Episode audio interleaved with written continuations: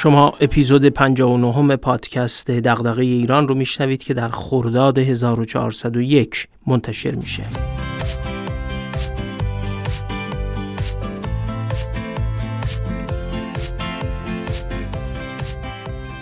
من محمد فاضلی هستم و تو این پادکست از کتابا و متونی میگم که میشه از اونها مباحثی درباره توسعه و بهبود مسائل جامعه ایران رو یاد گرفت یا حداقل به سوالاتی از جنس دغدغه ایران بیشتر و بهتر فکر کرد.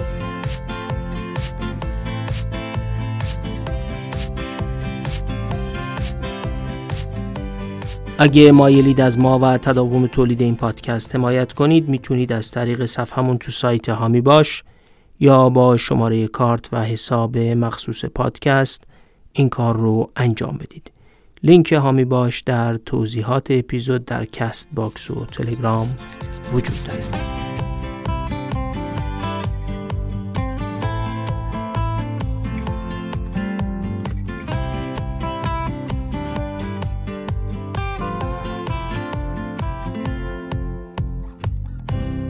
تو اپیزود 56 از اهمیت توانمندی حکومت و سازمان های عمومی و خصوصی برای انجام مأموریت ها و سیاست هاشون گفتیم. اپیزود 57 مسئله ادای همشکلی در آوردن سازمان های ناتوان رو بررسی کرد و اینکه کپی کردن بهترین سرمشقا یا همون best practice ها در سازمان ناتوان مشکلی رو حل نمی‌کنه.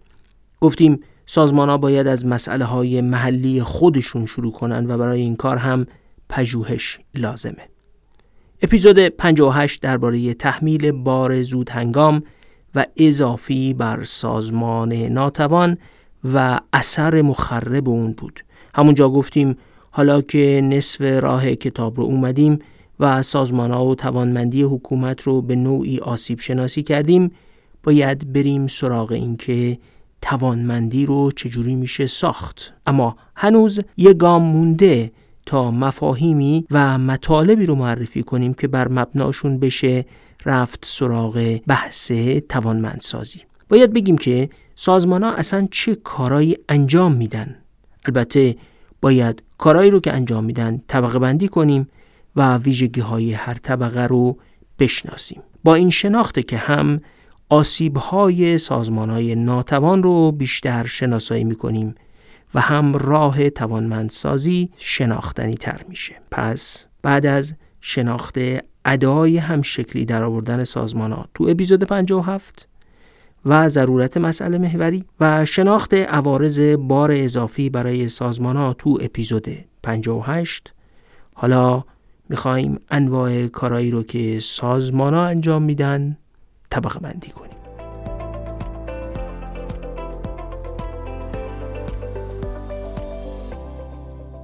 هر جامعه به راههایی احتیاج داره که صدای شهرونداش رو به گوش حاکمانش برسونه. جامعه که صدای آدماش به جایی نرسه نمی‌تونه مسئله هاش رو بشناسه چه برسه به اینکه حل کنه.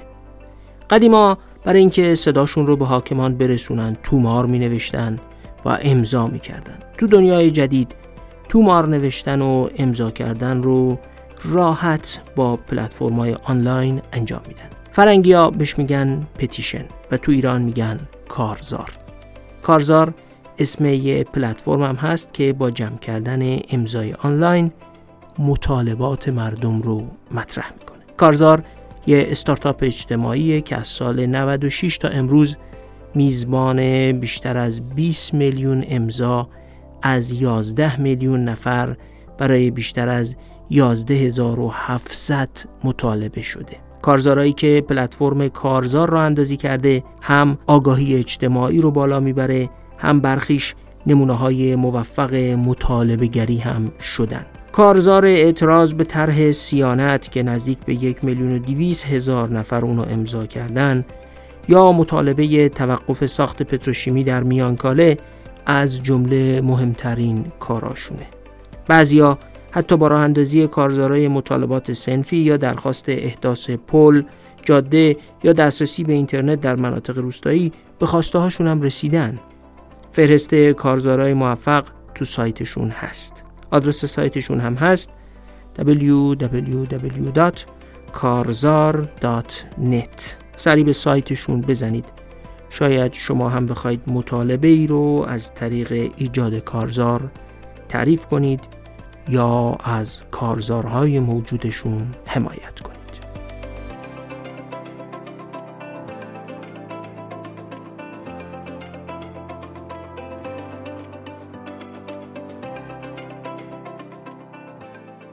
تو مقدمه گفتیم که تو این اپیزود می‌خوایم بگیم سازمان ها اصلا چه کارایی انجام میدن چون توانمندی رو برای انجام دادن کارها یا اجرای سیاست ها لازم داریم. برای اینکه یادتون بیاد گفتیم که هر سیاستی از واقعیات، فرمول، اهداف و مدل علی تشکیل شده. شرح مفصلش تو اپیزود 58 هست. سازمان ها می‌خوان سیاستاشون رو اجرا کنن. یکی می‌خواد کشاورزی کم آب بر رو بین کشاورزا ترویج کنه. اون یکی دنبال ترویج بهداشت دهان و دندان بین دانش آموزاست. دیگری می‌خواد جمعآوری مالیاتش رو بیشتر و بهتر کنه. شما هم که شرکت خصوصی یا یه استارتاپ دارید می‌خواید خدمات دهی به مشتری های شرکت یا استارتاپتون رو بیشتر و بهتر کنید.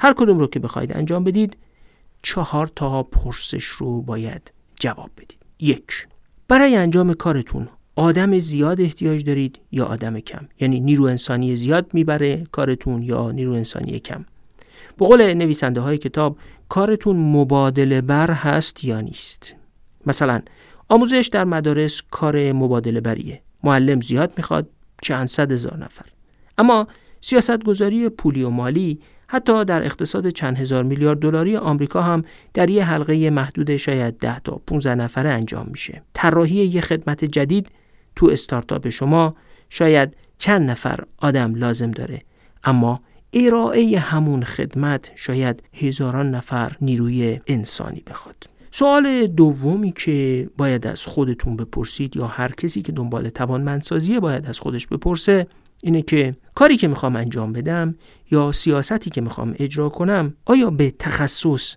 و صلاح دید نیاز داره؟ آیا کارکنانی می‌خواید که آموزش دیده باشند و متخصص که با واقعیات و فرمول سیاستی پیچیده سر و کار دارن؟ یا نه یه کار تکراری و اصطلاحا روتینه؟ واکسیناسیون آدم زیاد نیاز داره اما کارش روتینه. در مقابل مراقبت از بیمار در بخش اورژانس علا رقم اینکه مبادله بره و نیروی انسانی زیاد نیاز داره ولی صلاح دیدیه. تخصص لازم داره. متخصص می‌خواد که حال بیمار رو تشخیص بده. طراحی یه خدمت جدید تخصصی و صلاح دیدیه. اما ارائه همون خدمت کار روتینه. قاضی دادگاه هم کارش تخصصی و صلاح دیدیه. صدور برگه جریمه توسط مأمور پلیس هم مبادله بره ولی صلاح دیدی نیست. به نسبت کار ساده ایه.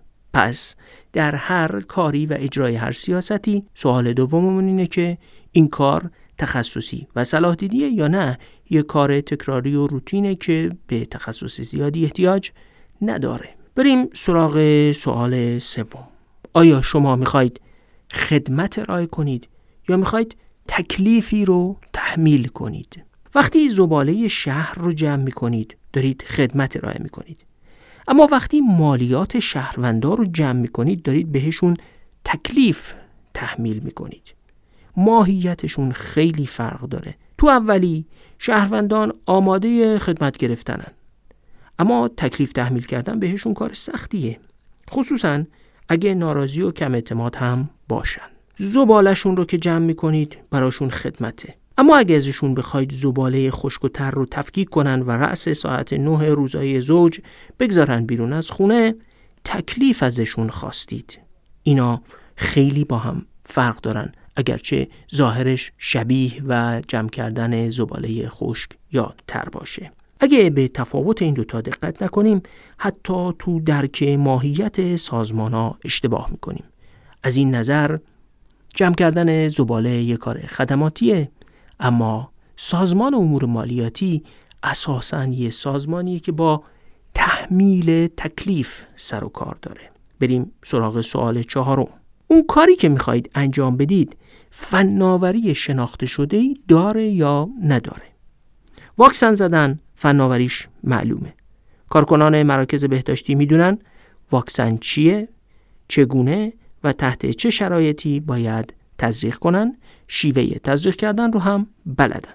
اما اگه بخواید مردم رو تشویق کنید که سبک زندگیشون رو تغییر بدن بیشتر ورزش کنن کمتر سیگار بکشن کمتر شیرینی مصرف کنن تا به اهدافی مثل کاهش ابتلا به فشار خون، دیابت یا بیماری قلبی برسید واقعا فناوری انجام دادن این کارا مشخص نیست.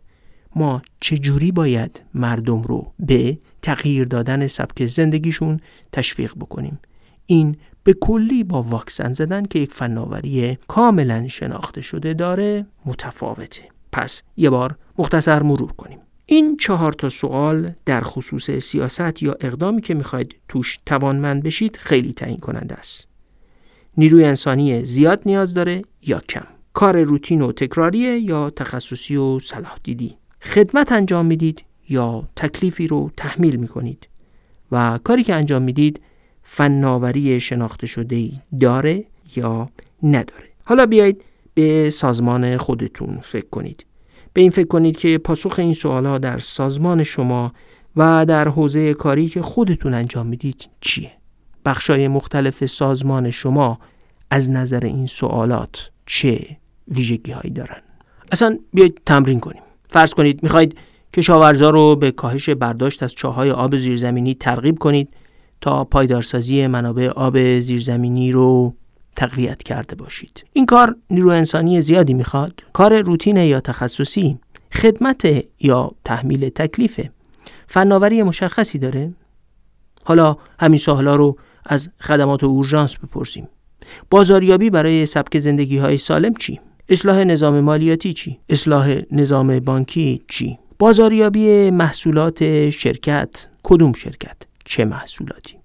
بگذارید یه ذره بریم بالاتر و بپرسیم اصلا تو سازمان شما موقع طراحی کردن پستای سازمانی تخصیص آدما به پستا نوشتن شرح وظایف هر پست و وقتی برنامه های بهبود سازمانی مطرح میشه کسی درباره این مقولات سوالی می‌پرسه و فکر می‌کنه. لطفا درباره تجربه خودتون از این امور برامون بنویسید. شما الان دارید چه کاری رو با چه مشخصاتی از منظر این چهار سوالی که پرسیدیم انجام می‌دید و خداگاهی نسبت به این چهار پرسش می‌تونه چه تأثیراتی بر سازمان شما، کارتون و توانمندی سازمانی داشته باشه.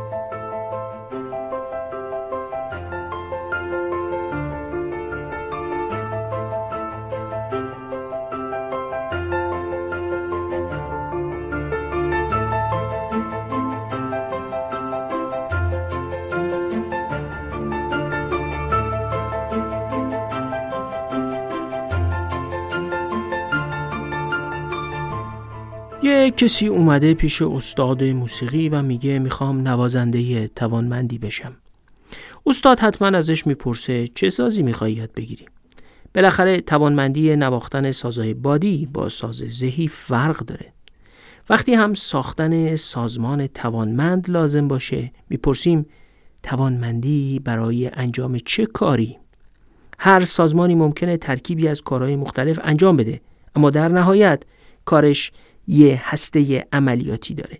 هسته عملیاتی همون چیزیه که علت وجودی سازمانه و با ارزشترین ارزش سازمان رو خلق می‌کنه. دانشگاه حسابداری هم داره اما ارزش دانشگاه که به حسابداریش نیست. بیمارستان هم آشپزخونه داره اما جوهره بیمارستان آشپزخونهش نیست. برای توانمندسازی سازمان باید تشخیص داد که جنس کارش چیه. اون هسته عملیاتی چیه؟ حالا می‌خوایم درباره جنس همین هسته عملیاتی صحبت کنیم و شرح بدیم که پریچت، اندروز و وولکاک در کتابشون پنج نوع هسته عملیاتی رو چگونه صورت بندی می‌کنن؟ اولین نوع یا اولین نوع هسته عملیاتی که هر سازمانی می‌تونه باش درگیر باشه کار سیاست گذاریه این همون کاریه که لازم نخبه های متخصص کنار هم جمع بشن فرمول سیاست، اهداف و مدل علی رو که تو اپیزود 58 مفصل توضیح دادیم تنظیم کنن و سیاست رو صورت بندی کنن. نیروی انسانی زیادی نمی‌خواد. مثلا لازم هیئت مدیره شرکت یا مدیریت بانک مرکزی متشکل از آدمای خیلی درجه یک باشه طراحی عملیات نظامی ارتش هم توسط تعداد محدودی آدم نظامی درجه یک انجام میشه. برای همینه که به اینجور کارا میگن خدمات نخبگانی. کار سیاست گذاری صلاح دیدی هم هست اما لوجستیکی نیست. ارائه خدمات هم نیست. تحمیل تکلیف هم نیست. معلومه آدم درجه یک نخبه می‌خواد و برای همین هم اون خدمات نخبگانی بودنش رو باید خیلی جدی گرفت. نوع دوم کاری که سازمان ها انجام میدن لوجستیکه. یعنی باید تعداد زیادی نیروی انسانی رو به کاری وادار کنن. هزاران نفر تو سراسر کشور باید خوب واکسن بزنن. پشت باجه بانکها خدمات بانکی معمول و روتین رو خوب ارائه کنن و هزاران پلیس تو سطح شهرها کارشون رو درست انجام بدن. این کار کار نخبگانی نیست ولی تأمین و پشتیبانی یه خدمت و کاری با مقیاس بالاست. کار لوجستیکیه. صلاح دیدی نیست اما مبادله بره. کار اجرایی زیاد داره. مثل وقتی که بخش توزیع یه سایت اینترنتی فروش کالا هر روز هزاران بستر رو در هزاران آدرس توضیح می‌کنه. نوع سوم کاری که سازمان انجام میدن خدمات رسانی اجرایی بره. این یه جور کاریه که برخلاف لوجستیک صلاح دیدیه اما برخلاف سیاست گذاری مبادله بره. به عبارتی اندازه و مقیاس کار زیاده مثل کارهای لوجستیکی و نیروی انسانی زیاد می‌خواد. اما نیروی انسانیش هم تخصصی و صلاح دیدیه. مثلا ارائه خدمات درمانی در اورژانس اینجوریه. یا وامدهی تو بانکها. اورژانس آدم متخصص صاحب صلاح دید خوب می‌خواد. اونم به تعداد زیاد در سراسر کشور. بانک متخصص مالی وام دادن احتیاج داره. اونم در مقیاس زیاد شاید هر شعبه یه متخصص وام دادن احتیاج داشته باشه. وام دادن مثل تعیین سیاست پولی بانک مرکزی نیست که متخصص بخواد اما فقط چند نفر. کار تخصصیه که در مقیاس زیاد انجام میشه. به این جور کارا میگن خدمات رسانی اجرایی بر. یعنی اجرایی بره به این معنا که نیرو انسانی زیاد می‌خواد و خدماتیه که تخصص لازم داره. نوع چهارم کارهایی که سازمان ها انجام میدن اسمش هست تحمیل تکالیف اجرایی بر. اون قبلی خدمات رسانی اجرایی بر بود. این تحمیل تکلیفه مثل مالیات ستانی. اینجا باید تکلیفی رو حتی علا خواسته و میل شهروندان بهشون تحمیل کرد. شهروندانی که مقاومت می‌کنن. حالا یا مقاومت منفعل یا فعال. و حتی رشوه میدن برای اینکه جلوی تحمیل تکلیف برشون گرفته بشه. بهترین شاید مالیات گرفتنه تحمیل تکلیفیه که اصلا ساده نیست. وقتی هم که از شهروندان می‌خواین زباله خشکوترشون رو از هم جدا بکنن باز هم دارین همچین کاری رو انجام میدین که اونا به شیوه های مختلف در برابرش مقاومت می‌کنن. نوع پنجم کار رو نویسنده ها بهش گفتن خیلی سخت. ترجمه است از واژه ویکد هارد ویکد رو بدخیم ترجمه کردن گاهی اوقات به خیلی بد هم ترجمه کردن. اگه خواستین ماهیت کارهای ویکد رو بشناسین می‌تونین به اپیزود 27 همین پادکست وقتی که ما درباره یک مسئله بدخیمی مثل کرونا بحث کردیم مراجعه کنید. پس کارهای خیلی سخت. اینا کارایی که اولا مبادله بر هستن. یعنی نیروی انسانی زیادی لازم دارن و کارشون هم زیاده. صلاح دیدی هم هستن. یعنی نیرو انسانیش باید تصمیمات مبتنی بر دانش هم بگیره. و فناوری شناخته شده ای هم نداره. و مثل واکسن زدن نیست که سر و تهش معلوم باشه. در درون هر طبقه و دسته ای از کارا ترکیبی از این پنجتا هستن. آموزش کلاس اول ابتدایی رو در نظر بگیرید. نیرو انسانی زیادی به عنوان معلم در سراسر کشور احتیاج داره. سیاست گذاری آموزشی هم لازمه. ادهی باید بشینن و در سطح نخبگانی محتوای کتاب درسی تا شیوه تدریس رو مشخص کنن. این کار همزمان به صلاح دید معلم سر کلاس هم بستگی داره. معلم از یه روتین و روال معین الزاما پیروی نمی‌کنه.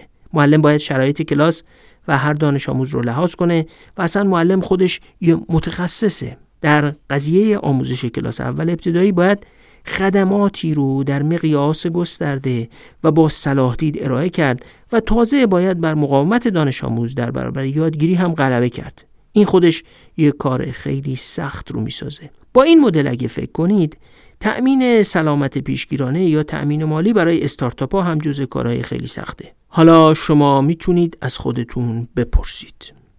کاری که من تو سازمان و شرکتمون انجام میدم چقدر از هر کدوم از این ویژگی های پنجگانه رو داره؟ چقدرش سیاست گذاریه چقدرش لوجستیک یا تأمین و پشتیبانیه؟ چقدرش خدمات اجرایی بره؟ چقدر تحمیل تکلیف اجرایی بره؟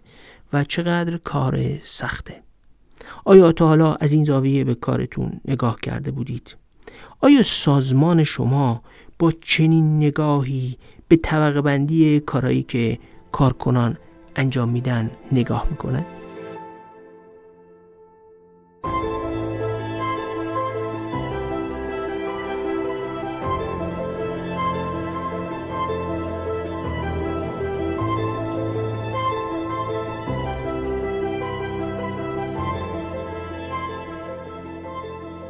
تا الان تو این اپیزود دو گام برداشتیم. سیاست ها و کارهای سازمان رو به پنج نوع تقسیم کردیم و درباره هر کدوم چهار تا سوال پرسیدیم. اگه یه جدول بکشید و تو ستونهاش بنویسید مبادله بر تخصصی صلاح دیدی ارائه خدمت اسلش تحمیل تکلیف و نوع فناوری.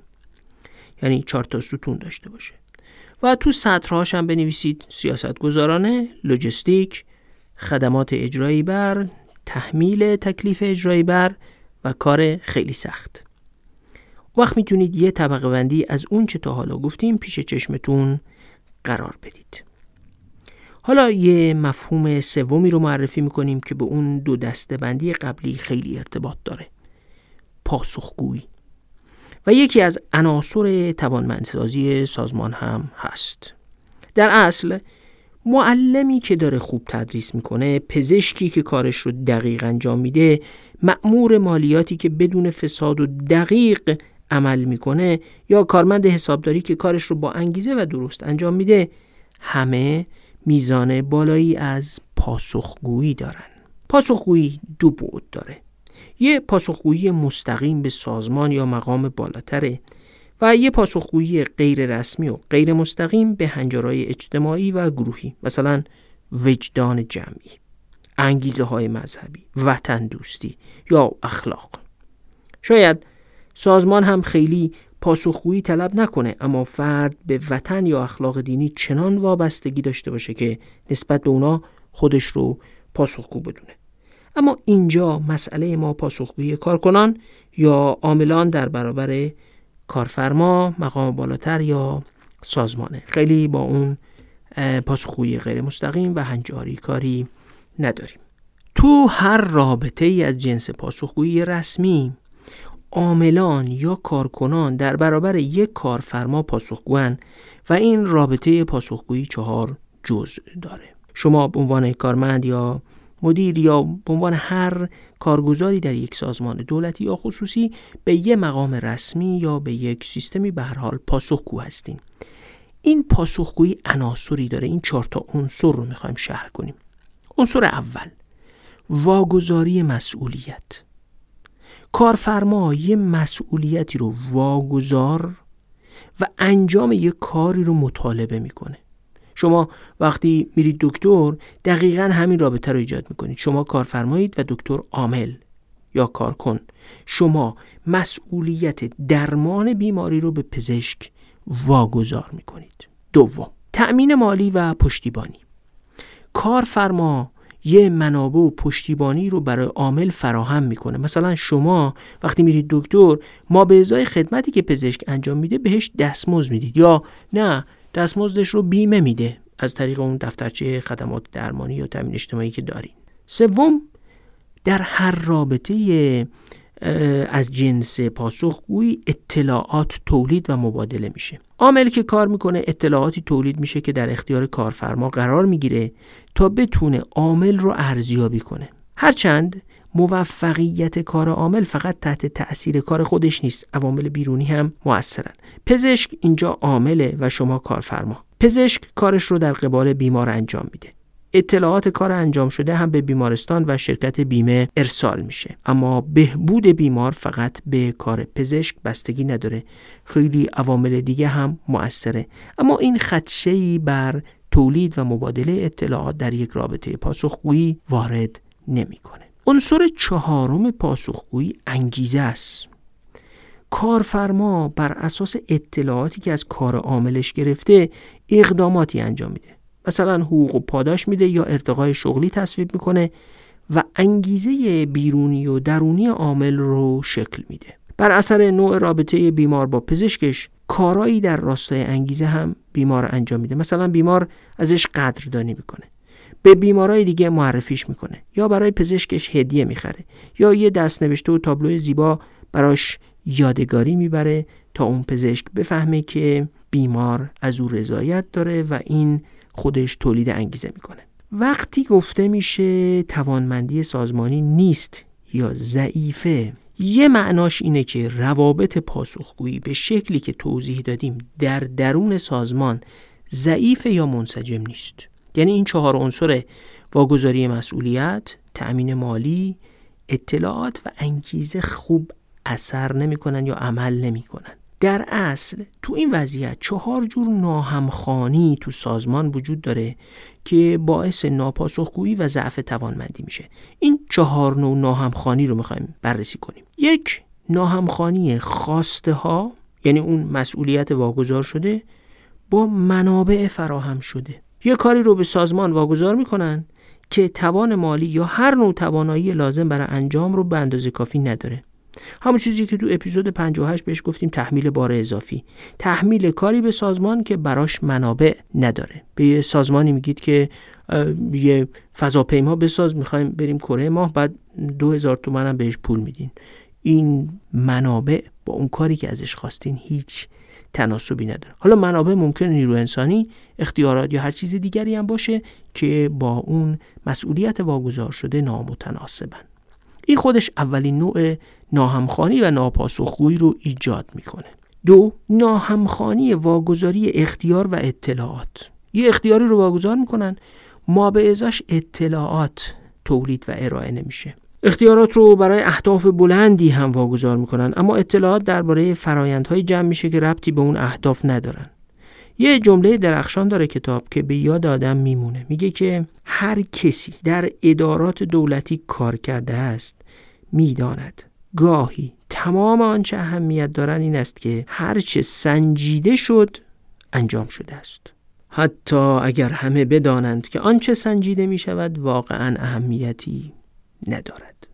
به عبارتی این جمله داره یه چیز مهمی رو میگه. میگه تو سازمان اون کاری انجام میشه که دربارش اطلاعات ناشی از سنجش تولید میشه. اگه برخی شاخصا سنجیده نمیشه و اطلاعاتش تجمیع و پردازش و تحلیل نمیشه پس کاری هم درباره اون شاخصا انجام نمیشه. پس اگه می‌خواهید ببینید چه کارایی تو سازمانتون مهمه یه راهش اینه که ببینید سنجش شاخصهای مربوط به اون کارا انجام میشه یا نمیشه. حضور و غیاب کارکنان مهمه. چون می‌خوان حقوق رو بر اساس حضور و غیاب بدن. براش هم سنجش وجود داره. جلوی در دستگاه گذاشتن دفتر امضا می‌کنن تا سنجش حضور و غیاب انجام میشه اما سنجش اثر بخشی انجام نمیشه چون حقوق رو بر اساس اثر بخشی نمیدن. پس دومین ناهمخانی ناهمخانی ناشی از واگذار کردن مسئولیت ها و دادن اختیاراتیه که ما به ازاش اطلاعاتی تولید نمیشه. اگه خواستید یه کاری تو سازمانتون انجام بشه حتما یه نظام سنجش اطلاعات مربوط به انجام اون کار رو هم مستقر کنید. سومین نوع ناپاسخگویی ناشی از ناهمخانی سومه. وقتی که اختیارات یا مسئولیت های خواسته شده با انگیزه ها ناسازگاره. اهدافی رو اعلام می‌کنن اما نه اختیار به کارکنان سازمان میدن نه انگیزه. تو سازمان های دولتی یه صورت خیلی مهم از این مصیبت رو شاهدیم. حقوق کارکنان دولت هر سال داده میشه.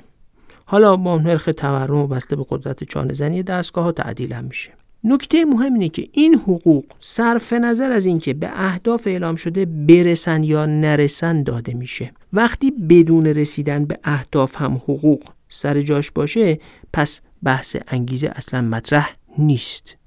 این همون جاییه که انگیزه با اختیارات و با کاری که واگذار شده اصلا همخانی نداره. نوع چهارم ناهمخانی که منجر به ناپاسخگویی میشه. ناهمخانی اهداف در بین عاملان مختلفه. یعنی هر کاری هر سیاستی هر برنامه می‌خواد اجرا بشه عاملان مختلف داره.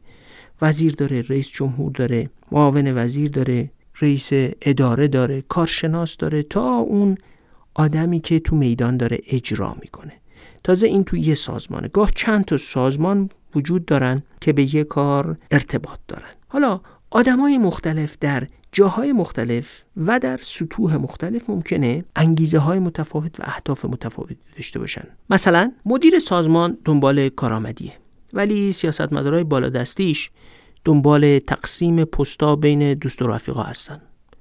اهداف مدیر با اهداف سیاستمدار ناهمخانه. آدمای مختلف حکومت و دولت و سازمان اهداف متفاوتی دارن و بنابراین ناپاسخگویی در سازمان بروز می‌کنه. پس حالا غیر از نوع کارهایی که تو سازمان ها انجام میشه لوجستیک سیاستگذاری تکلیف تحمیل شده است یا ارائه خدمات یا کار خیلی سخته و ملزوماتی که هر نوع کاری داره یعنی آدم زیاد می‌خواد یا کم تخصصی و صلاح دیدیه یا نه روتینه فناوری مشخص داره یا نداره خدمت یا تکلیفه می‌دونیم که توانمندی سازمان تحت تاثیر پاسخگویش هم هست. یعنی ناهمخانی هایی که گفتیم اون چهار نوع. ناهمخانی اگر تو سازمان وجود نداشته باشه می‌تونیم به سمت توانمندی حرکت کنیم.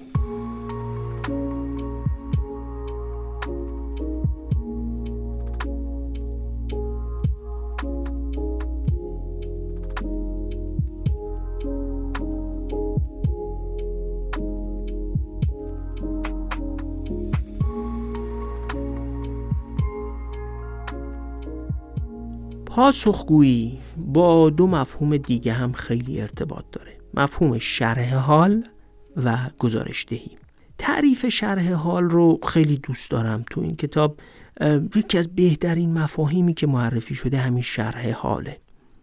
میگه شرح حال روایتی توجیهی دفاعیه که یه نفر نیروی انسانی سازمان برای خودش نقل می‌کنه تا اقداماتش رو با هویتش وفق بده توجیه کنه و برای خودش مشروعیت ایجاد کنه. یعنی چی؟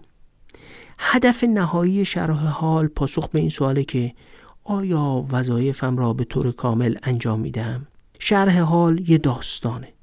داستانی از اقداماتی که من شاغل در سازمان برای اون کسی که برام مهمه ارائه می‌کنم. یعنی وقتی شرح حال ارائه می‌کنم با شرح حاله که توضیح میدم چرا کارام از نظر خودم مثبتن و با کار من به عنوان عامل سازگاری دارن. وقتی اهمیت شرح حال رو می‌فهمیم که بپرسیم شرح حال اون پلیسی که رشوه می‌گیره چیه؟ اون معلمی که درس نمیده یا به اوضاع و احوال کلاس التفاتی نداره چه شرح حالی از خودش ارائه می‌کنه؟ شرح حال اون استاد دانشگاهی که پایان نامه رو نخونده میره تو جلسه دفاعی چیه؟ یا شرح حال اون بروکراتی که برای منافع خودش کار می‌کنه نه منافع سازمان. اونا چجوری خودشون رو توجیه می‌کنن یا برای بقیه ای که براشون مهمن مثلا برای همسرشون پدرشون مادرشون بچهشون مقام بالا دستیشون چگونه خودشون رو توضیح میدن؟ گزارش دهی هم تو سازمان ها وجود داره. جالب اینه که گزارش دهی تو سازمان اونم با ساختن واقعیات اداری می‌تونه جایگزین شرح حال بشه. یادتون باشه تفاوت واقعیت واقعی و واقعیت اداری رو تو اپیزود 58 توضیح دادیم. نویسنده های کتاب به عنوان سه نفر استاد دانشگاه یه جمله خیلی به یادموندنی نوشتن. میگن که دانشگاه های توانمند با گزارشدهی استاداشون به رونق و شکوفایی نرسیدن بلکه استاداشون شرح حال داشتن. می‌تونستن به نحو قانع کننده ای برای خودشون و دیگران توضیح بدن که دارن چیکار می‌کنن. کار استادیشون معنادار موجه و مشروع برای خودشون و دیگران بود. شرح حال و گزارش دهی می‌تونن در راستای هم یا واگرا باشن. سازمانی که شرح حال آدماش و گزارش دهی اونا مثل هم نباشه مشروعیتش رو از دست میده. حالا هر چقدر گزارش دهیشون پرپیمون باشه فرقی نمی‌کنه. حکومت هم همینطوریه. توانمندی حکومت رو هم شرح حالش نشون میده نه گزارشاش یه نکته خیلی جالب اینه که اگه سازمان و آدماش شرح حال نداشته باشن و هویت سازمان با شرح حالش پیوند نخورده باشه انگیزه های غیر پولی توش کار نمی‌کنه. سازمانی که فقط گزارش کار میده و شرح حالش به زندگی آدماش معنا نمیده. دائم نیازمند انگیزه های پولی میشه. یه نکته مهم دیگه اینه که سازمانهایی که کارهای غیر لوجستیک انجام میدن مثل کارهای اجرایی بر تحمیل تکالیف اجرایی بر یا کارهای خیلی سخت. به سختی میشه ازشون گزارش دهی رو مطالبه کرد. عملکرد یه استاد دانشگاه که صلاح دیدیه تخصصیه و پیچیدگی داره رو چه جوری میشه تو چند تا عدد و گزارش کار خلاصه کرد. کار معلم خوب یا مدیر خوب چی؟ یه خطر بزرگ برای هر سازمان اینه که کارای غیر لوجستیکی رو با معیارای لوجستیکی بسنجه. واکسناسیون لوجستیکیه و میشه پرسید امروز چند دوز واکسن تزریق کردی؟ اما پزشکی اورژانس یا معلم کلاس اول قاضی دادگاه استاد دانشگاه طراح صنعتی وزیر یا رئیس جمهور کار لوجستیکی نمی‌کنن سیاستگزار کارش لوجستیکی نیست. اینا فناوری مشخصی هم ندارن.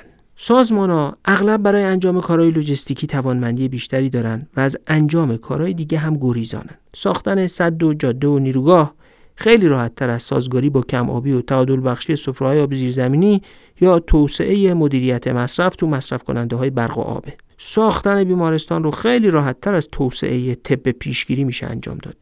حتی افزایش تعداد مقالات استادای دانشگاه هم خیلی راحت تر از فراهم کردن شرایطیه که استادا در درون خودشون شرح حال قابل دفاعی از زندگی و کارشون داشته باشن کارهای غیر لوجستیکی به تغییر رفتار آدمای سازمان و حتی خدمتگیرنده ها احتیاج داره. اصلاح نظام مالیاتی علاوه بر تغییر رفتار کارکنان سازمان امور مالیاتی به تغییر رفتار مالیات دهنده هم نیازمنده. اینا کار لوجستیکی ساخت و ساز نیست.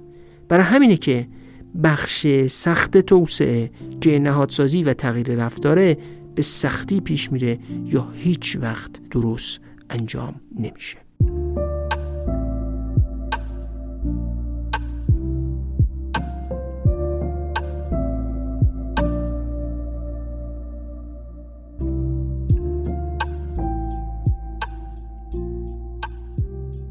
خب با ارائه این اپیزود ما مقدمات لازم برای رفتن سراغ روی کرده متا حالا خواه به صورت مسئله محوری تکرار شونده انتباق پذیر یا انتباق تکرار شونده مسئله محور رو فراهم کردیم. از مسئله شناسی سازمان ها شروع کردیم و گفتیم که ادای هم شکلی در میارن بار اضافی بهشون تحمیل میشه و باید از این دوتا کار اجتناب بشه. تو این اپیزودم گفتیم که توانمندی باید برای انجام یه چیزی باشه. توانمندی برای نواختن گیتار با توانمندی ترومپت زدن از اساس فرق می‌کنه. پس باید می‌دونستیم که می‌خوایم سازمان رو برای چه کاری توانمند کنیم. پس تو این اپیزود به طبقه بندی کارهایی که سازمان ها انجام میدن احتیاج داشتیم و دقیقا هم همین کار رو کردیم. پنج نوع کاری رو که سازمان ها انجام میدن از هم تفکیک کردیم و ملزومات هر کدوم رو هم با پرسیدن چهار سوال مشخص کردیم. آخرش هم رفتیم سراغ پاسخگویی.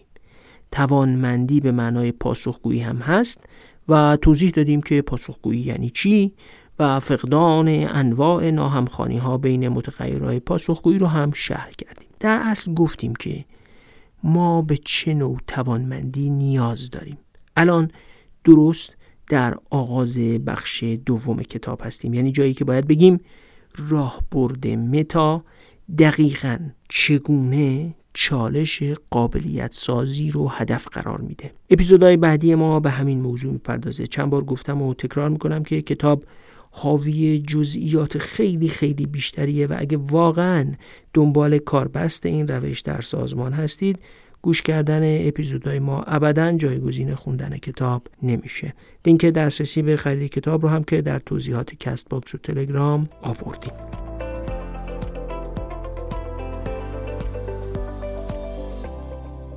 وقتی می‌خواستیم این اپیزود رو ضبط کنیم قبلش وارد سایت کارزار شدیم و دیدیم چه کارزارهای برگزیده ای رو تو صفحه اول سایتشون قرار دادن. مطالبه برخورد قاطع با مسئولان، مالکان و سازندگان متخلف و مقصر در ریزش ساختمان متروپول آبادان درخواست توقف کشتار سگهای بومی قشم مخالفت با اجرای خاموش طرح سیانت و کندی سرعت اینترنت و درخواست حذف بودجه صدا و سیما و تقسیم آن بین مردم اینا مطالبات متنوعیه که هر کدوم رو یه گروهی از جامعه مطالبه کرده و بردن در سایت کارزار تعریف کردن تا بقیه امضا و حمایت کنند. شما هم ممکنه حامی یکی از همین مطالبات باشید یا اصلا خواسته دیگه ای دارید و می‌خواهید از طریق پلتفرم کارزار دنبالش کنید. خلاصه بستر مساعدی این کارزار برای مطالبه گری مدنی.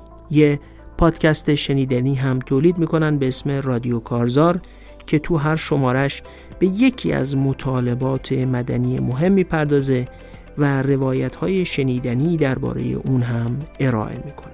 پلتفرم کارزار یه ابزار مدرن و مدنی و به دور از خشونت برای مطالبه کردن خواسته است شما هم یه سری بهش بزنید شاید مطالبه ای برای طرح کردن یا حمایت کردن داشته باشید.